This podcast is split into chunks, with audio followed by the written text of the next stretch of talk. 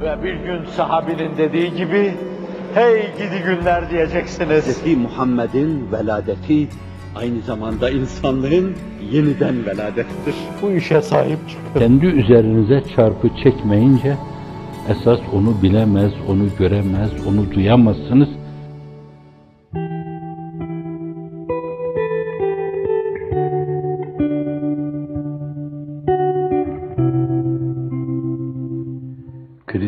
Dönemde yaşadığımızdan dolayı bazılarımız, bazıları, belki epey insan işin içinden sıyrılmak için arkadaşlarının aleyhinde konuştular. Olmayacak şeyler.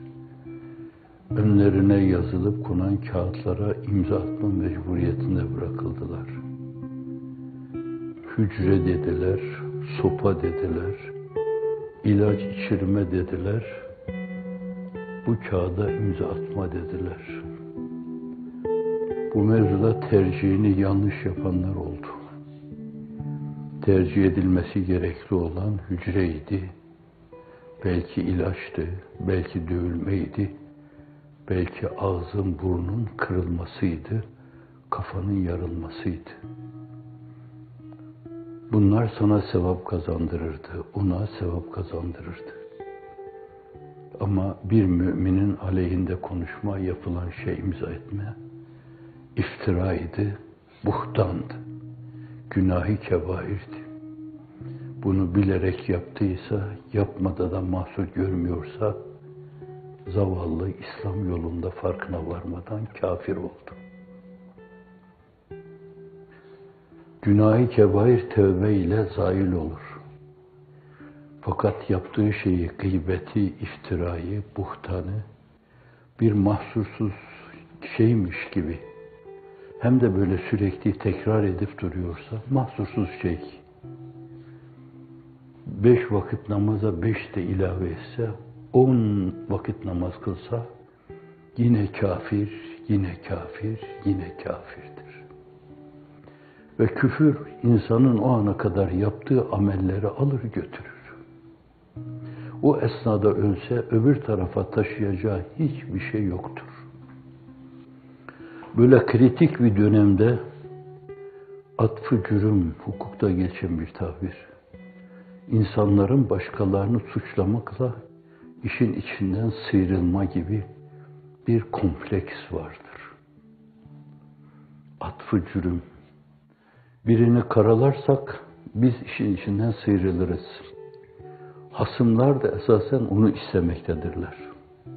Hafizan Allah. Böyle bir dönemde gıybet çok olur. Hele bir de hususi kendini gıybete adamış zift bir medya varsa, bunların radyoaktif tesiri bütün topluma sirayet eder. Alfası olmasa bettası, bettası olmasa gamması, bütün kalpleri ifsad eder, kirletir, farkına varmadan. Bir yalan böyle herkes tarafından konuşuluyorsa, kahvedekinin mevzu olmuşsa, lokaldekinin mevzu olmuşsa, pastanedekinin mevzu olmuşsa, hatta camide, şadırvan başında namazı bekleyenin mevzu olmuşsa, falanlar, filanlar, hainler, alçaklar, bayağılar, hafizan Allah hiç farkına varmadan toplum bunları mahsursuz görmeye başlar. İşlene işlene ahvale adiyeden bir hal alır. Ve dolayısıyla topyekun toplum zehirlenmiş olur. Buna duygu zehirlenmesi, düşünce zehirlenmesi denir. Ve böyle bir zehirlenmenin Allah'la münasebetinden söz edilemez. Resulullah'la münasebetinden söz edilemez.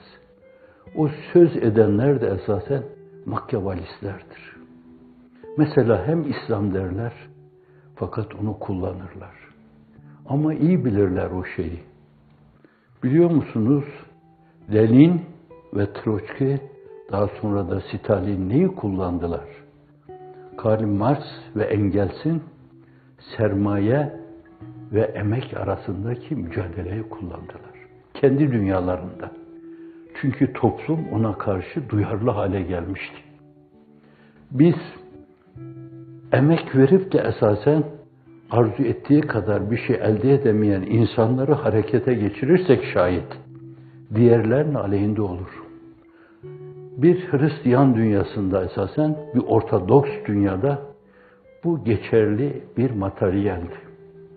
Onlar makyavelist bir mülahazayla hedefe ulaşmak için bu materyali değerlendirdiler.